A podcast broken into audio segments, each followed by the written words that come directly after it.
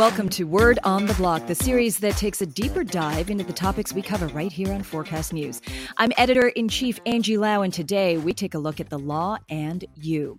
As interest amongst retail investors, the average investor once again taking a look at the price of Bitcoin rising above 10,000 and Facebook talking about launching its own crypto-like currency called Libra, more and more people are joining. But do you know the rules? Are there rules? Well, joining me right now is Jason Gottlieb, attorney and partner at Morrison Cohen, a New York-based international law firm that specializes in everything from international arbitration to M&A, and yes, even regulatory enforcement related to cryptocurrency, which is what Jason specializes in. His latest piece on Forkast is an eye-opener if you're new to crypto. And even if you're not, there are some things you should know about SEC regulations because they can pertain to pretty much everyone, whether you're based in the US or not. So, Jason, welcome. I guess the classical line that ignorance is no defense in the eyes of the law. We know this. And yet, what is the law? And what are people doing wrong that you're seeing happening in this space? Thank you for having me on. It's absolutely true that ignorance of law is no defense in this area. And if you are insider trading in any securities or commodities that touch the United States, then some United States regulator, the SEC, the Securities Exchange Commission, or the CFTC, the Commodity Futures Trading Commission, will have authority over your trading. So if you are doing insider trading in securities, commodities, or cryptocurrency that is treated as a security or a commodity, then you're going to be in some regulatory trouble. The SEC and the CFTC regulate the securities industry and the commodity futures industry, respectively. And everyone around the world should know that if there is any kind of security or commodity future that touches the United States, these regulators are going to have jurisdiction. So if you are insider trading in cryptocurrency and the SEC decides that that particular cryptocurrency is a security, then the SEC can come after you for insider trading. Similarly, if you're trading in a cryptocurrency that the CFTC considers a commodity, then the CFTC can come after you for insider trading. But the question is, what is insider trading? So even if you're not in the US, you're trading outside the US, you have nothing to do with the US, this still applies? It absolutely could. Now, if there is, say, a Hong Kong company that's listed in Hong Kong, and you are in Hong Kong and you are committing insider trading in that security in Hong Kong, then it is extremely unlikely the SEC is going to come after you. But if you are in Hong Kong and you are looking at a cryptocurrency that was offered in the United States, for example, Facebook is offering its Libra or has announced an offering for Libra, or any other kinds of cryptocurrencies that are being offered in the United States, then yes, the SEC could come after you. And there are plenty of instances where the SEC has sued individuals living abroad for trading, for insider trading in securities that are traded inside the United States. Got it. So insider trading, as we all know, is a huge no-no. It's bad faith. It's bad actor. It's not fair to the market. But let's start with what that is defined as. Insider trading. Well, in the United States, surprisingly enough, there is no set black and white statute expressly telling us what insider trading is. Some things clearly violate the law, some things clearly don't, and some depend on the facts. Generally, there are three ways to be found liable for insider trading in the United States. First, it's what we call classic liability. You know material, non-public information about a company that you work for, and you trade on that information. So if I am a director at a company that's publicly traded, and I find out that the next day they're going to announce wonderful, terrific earnings, and I go out and trade on that information in advance, I buy some more shares of my company because I know it's going to go up, that's classic liability. Second, you've got tipper liability. where you're a company insider or you have a duty to keep certain material non-public information confidential, but you communicate that information to a person when it's reasonably likely that they're going to trade on the information. You know that your company is about to announce great earnings tomorrow, so you call your brother and you say, we're going to announce great earnings tomorrow. Better go out and buy some stock today. That's tipper liability. Third, if you learn material non-public information about a company from a source that has a duty to keep that info confidential, and you know that they have that duty, but you trade on it anyway, that's called tippee liability. You're the person who got the tip. So in the previous example, you're the brother, you get that hot tip, you go out and trade, you're going to be in trouble for tippee liability. Now, interestingly, in the United States, trading on material non-public information is not always a violation of the securities laws. If you're in an airport and you overhear some stranger talking about an impending transaction between two companies, if they don't know that you're listening to them, you can go out and trade on that transaction. You have no duty to keep that information confidential. However, if you have some reason to know that that person is violating his duty of confidentiality, then it's probably best not to trade on that information.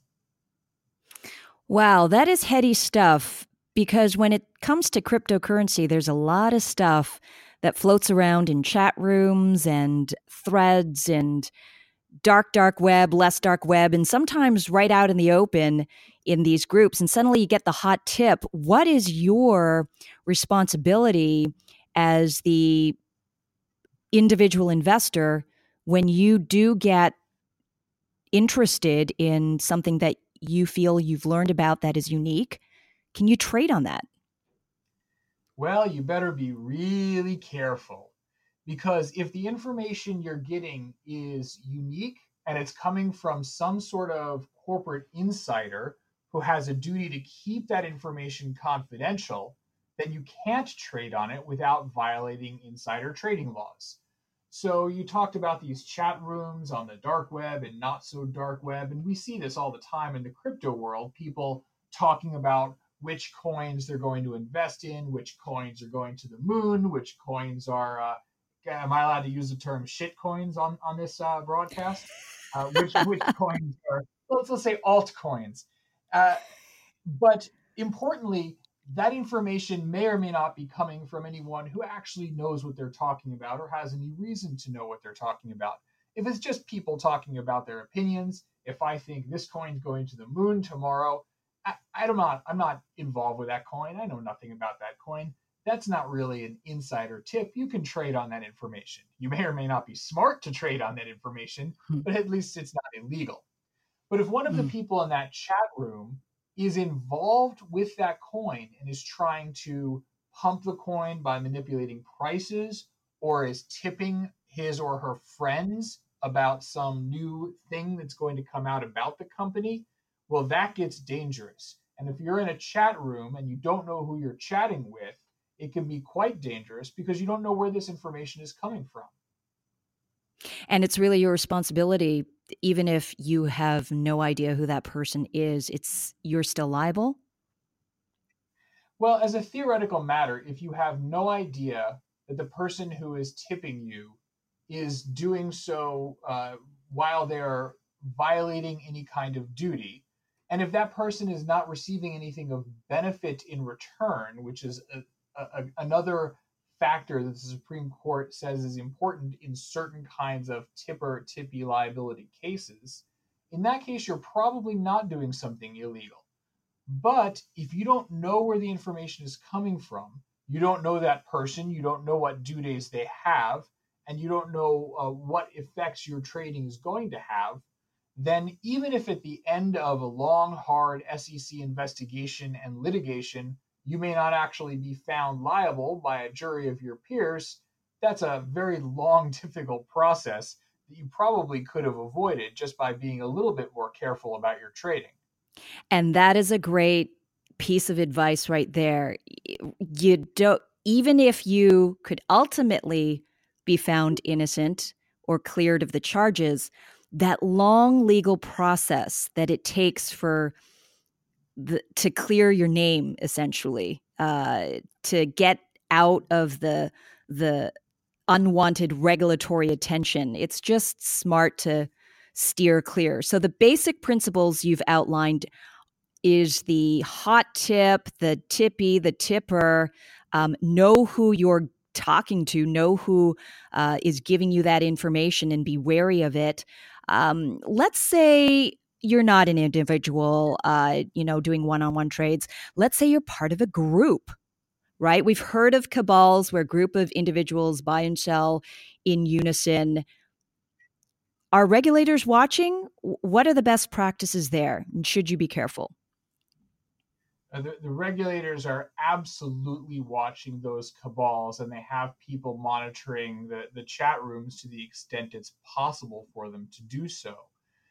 You should avoid any kind of cabals who are buying or selling in unison in order to move market prices for coins. Now, this may or may not be insider information. There could be nobody in that cabal who has any particular duty to keep any information confidential, or as an insider to the company in whose coin you're trading. That being said, even if it's not insider trading, it could very easily be market manipulation. And that's something that obviously regulators are going to frown on. So at the end of the day, you've got a very new industry called cryptocurrency. And then you also have rules that are very clear if you're a publicly traded company. But that's the thing about these cryptocurrencies and these blockchain protocols and platforms. They're not necessarily public yet, or are they? Well, it's a very interesting question. The SEC has taken the view that most of the initial coin offerings and initial exchange offerings are essentially securities offerings. So if these coins are being traded on an exchange, the SEC's default position is going to be to say that these are publicly traded securities. Just because it's not, Apple or Yahoo, it's not traded on the London Stock Exchange or the New York Stock Exchange or on NASDAQ, doesn't mean that it's not traded on an exchange. Even if it weren't traded on an exchange, even trading in private companies, if you're doing so on the basis of material non-public information, can be a violation of securities laws. So I don't think that the public-private distinction is going to mean very much, particularly in a field where almost by definition, the blockchains are going to be available for anyone to purchase. It doesn't have to be on an exchange for people to purchase for people to purchase directly. And if it is placed on an exchange, that's all the more reason for the regulators to be watchful. So in the end, it just feels like common sense, right? I mean, just act in good faith. Is that right? Well, I think 90% of the law is just act in good faith and use your head, and you'll be fine. And the other 10% of the folks out there are what keep me employed. Well, Jason, thank you for sharing your advice with everyone. It's good advice, legal or, you know what, just what your mama taught you. Sounds like good advice to me. Thank you so much, Jason. Thank you, Angie. And thank you, everyone, for joining us on this episode of Word on the Block. I'm Forkast News Editor-in-Chief Angie Lau. Until the next time.